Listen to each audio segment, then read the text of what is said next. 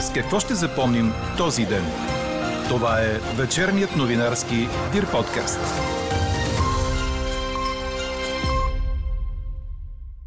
Интересът към покупка на електромобил у нас ще расте в следващите години, а до 2024 електрическият автомобил ще излиза по-ефтино от стандартния.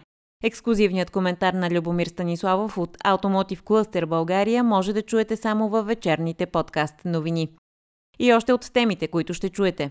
МВР и прокуратурата проверяват заплашвани ли са наистина журналистът Атанас Чубанов и общинският съветник Борис Бонев. Изстрелване на фойерверки стана причина за смъртта на млад мъж в София.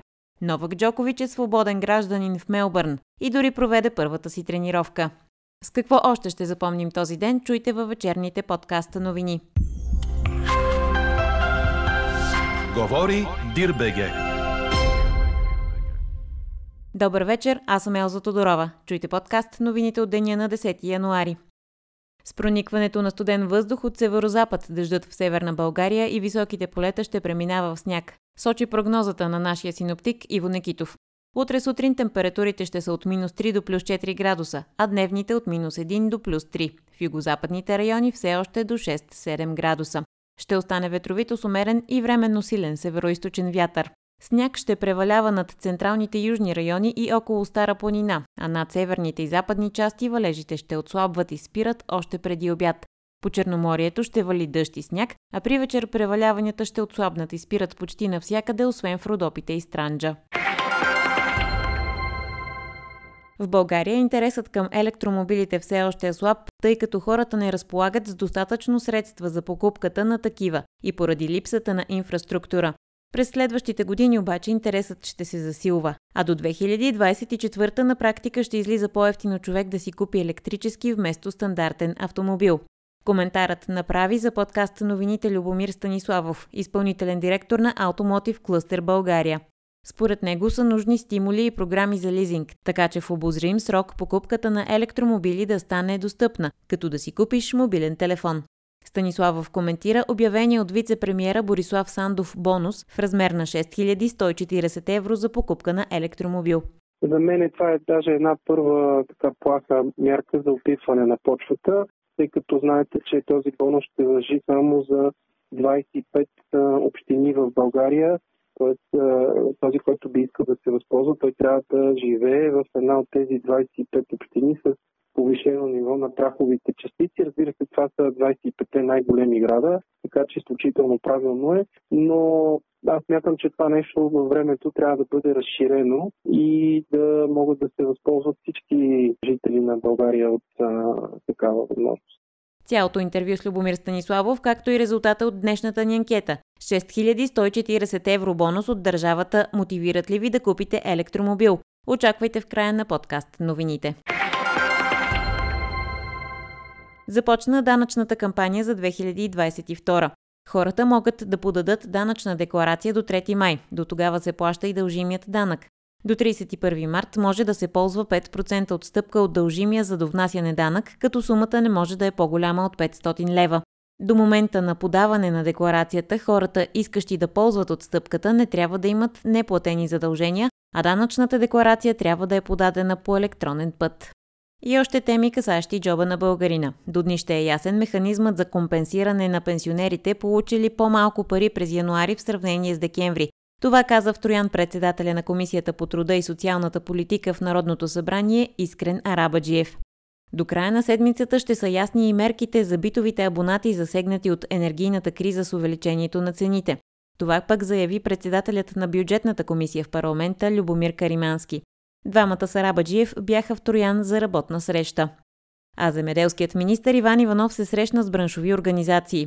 По думите му предстоят срещи с бизнеса, на които да бъде обсъден националния стратегически план, за да бъде разписан така, че да отговори максимално на очакванията на земеделските производители за следващия програмен период. Представители на сектор плодове и зеленчуци, например, предлагат заради скъпия ток да се намали ДДС ставката за продуктите от малката потребителска кошница. Нужно е подпомагане на производителите на оранжерийна продукция. Консултативният съвет за национална сигурност се събра на заседание относно евроинтеграцията на Република Северна Македония, свикано от президента Румен Радев. Преди началото на заседанието, привърженици на ВМРО се събраха пред президентството и поискаха референдум по темата за начало на преговорите на Република Северна Македония за членство в Европейския съюз.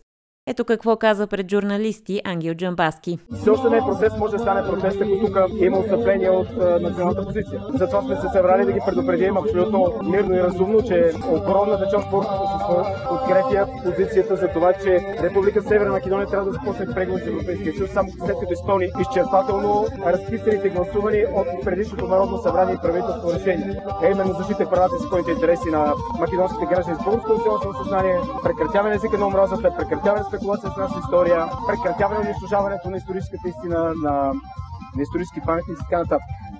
А сега поглед на северозапад за любопитен политически казус. В Нидерландия четвъртото правителство на премиера Марк Рюте положи клетва след рекордните 299 дни на преговори след последните избори и година след като предишния кабинет бе принуден да подаде оставка. Коалицията се състои от същите четири партии, които управляват от 2017 но им бяха необходими почти 10 месеца, за да решат отново да управляват заедно. И още един интересен случай.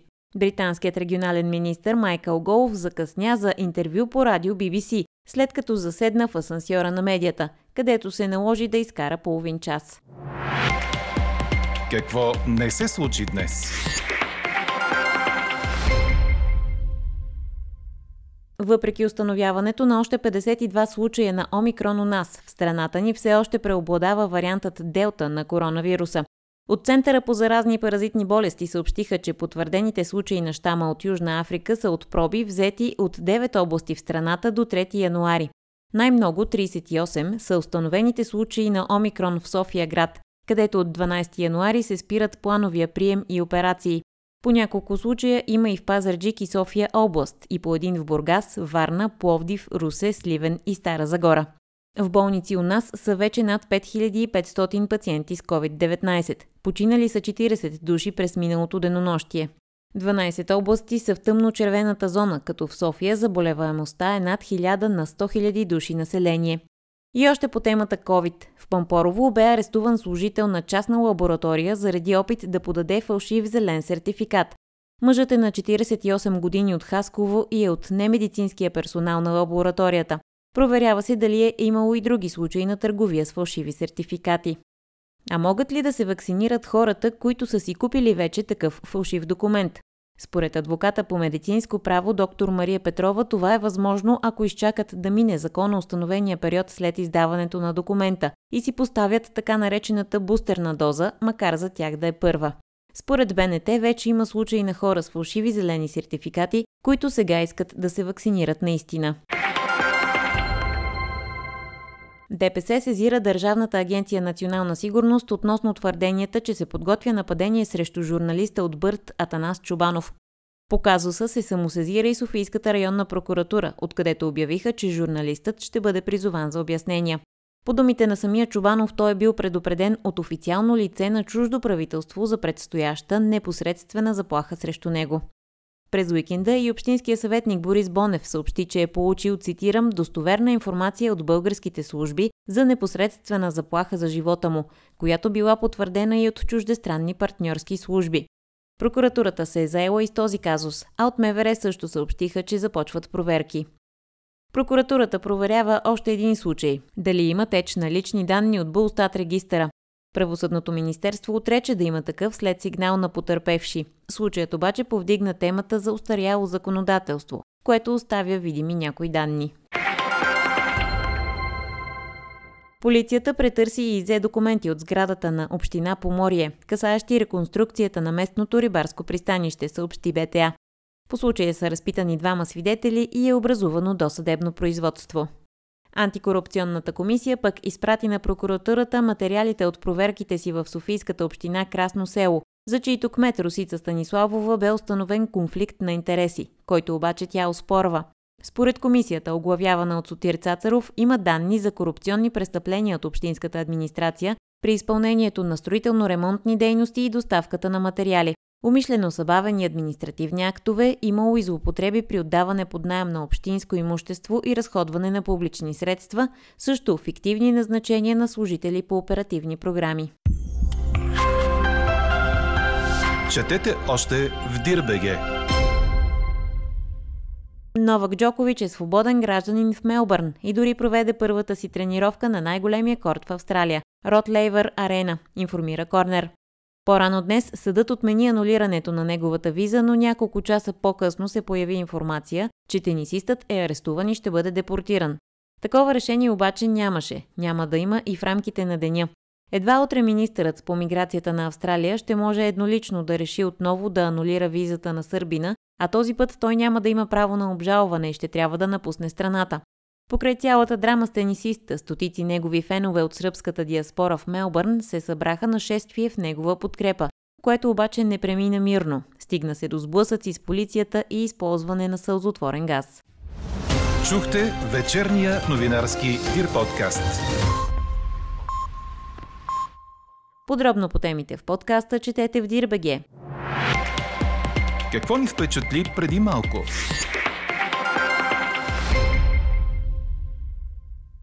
Забележка за изстреляни фойерверки е вероятната причина за убийството в неделя вечер на 32 годишен мъж в столичния квартал Люлин.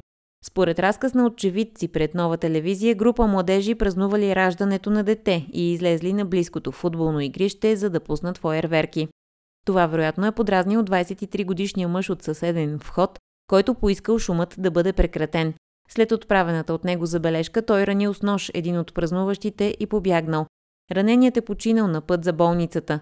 Според съседи, извършителят на нападението употребявал наркотици и имал буен нрав. Той не е задържан, издирва се и оръжието. Каква я мислехме, каква стана? 6140 евро бонус от държавата мотивират ли ви да купите електромобил? От близо 10 000 отговора в днешната ни анкета 57% са не. От 40 000 до 200 000 лева струва покупката на електромобил и поради липсата на средства към момента интересът на българите е слаб. Около 2% от продажбите на нови коли у нас през миналата година са на електромобили, разказва за подкаст новините Любомир Станиславов, изпълнителен директор на Automotive Cluster България. По думите му, тази година на пазара ще се появят 23 нови модела електромобили, а до две години купуването на такъв автомобил ще излиза по-ефтино от това на стандартна кола. С Любомир Станиславов разговаря Елена Бейкова. Кажете ни в началото какъв, според вашите наблюдения, е интересът на българите към покупката на електромобили в последните години? Трудно е да се отговори на този въпрос конкретно, тъй като първо това е много динамично и се мени.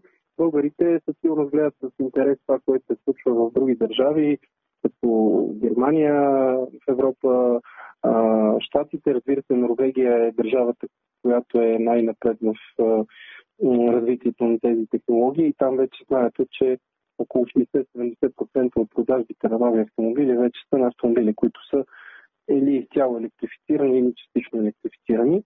При нас нещата се случват с известно забавяне поради много причини. Една от причините е, че хората не разполагат с достатъчно средства.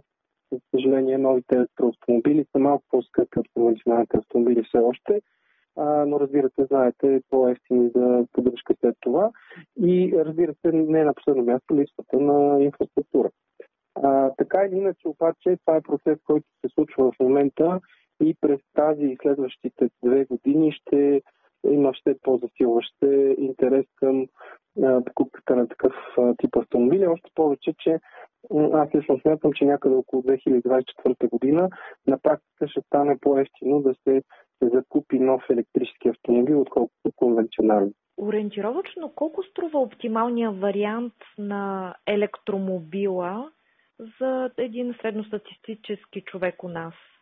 Това е много трудно да ви отговоря на този въпрос, тъй като има електроавтомобили, както с конвенционалните автомобили от различни класове, от по-достъпни мини автомобили, които са предназначени предимно за градско употреба, до супер луксозни автомобили висок клас.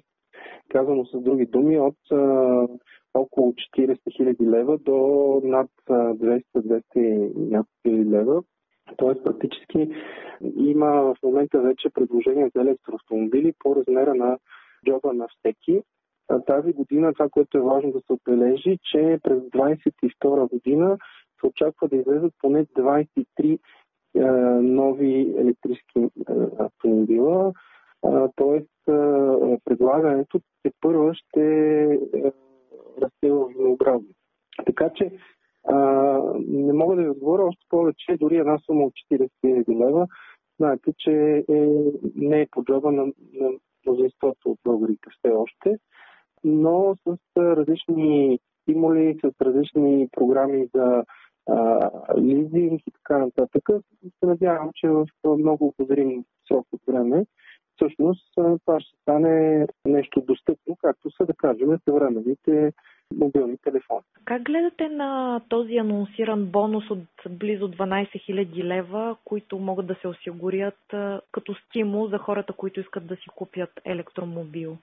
За мен това е даже една първа така плаха мярка за опитване на почвата, тъй като знаете, че този бонус ще въжи само за 25 общини в България Тоест, този, който би искал да се възползва, той трябва да живее в една от тези 25 общини с повишено ниво на праховите частици. Разбира се, това са 25-те най-големи града, така че изключително правилно е, но аз мятам, че това нещо във времето трябва да бъде разширено а, и да могат да се възползват всички а, жители на България от а, такава възможност. И веднъж купен един електромобил, какъв е основният разход за поддръжката му след това? Кое е най-голямото перо?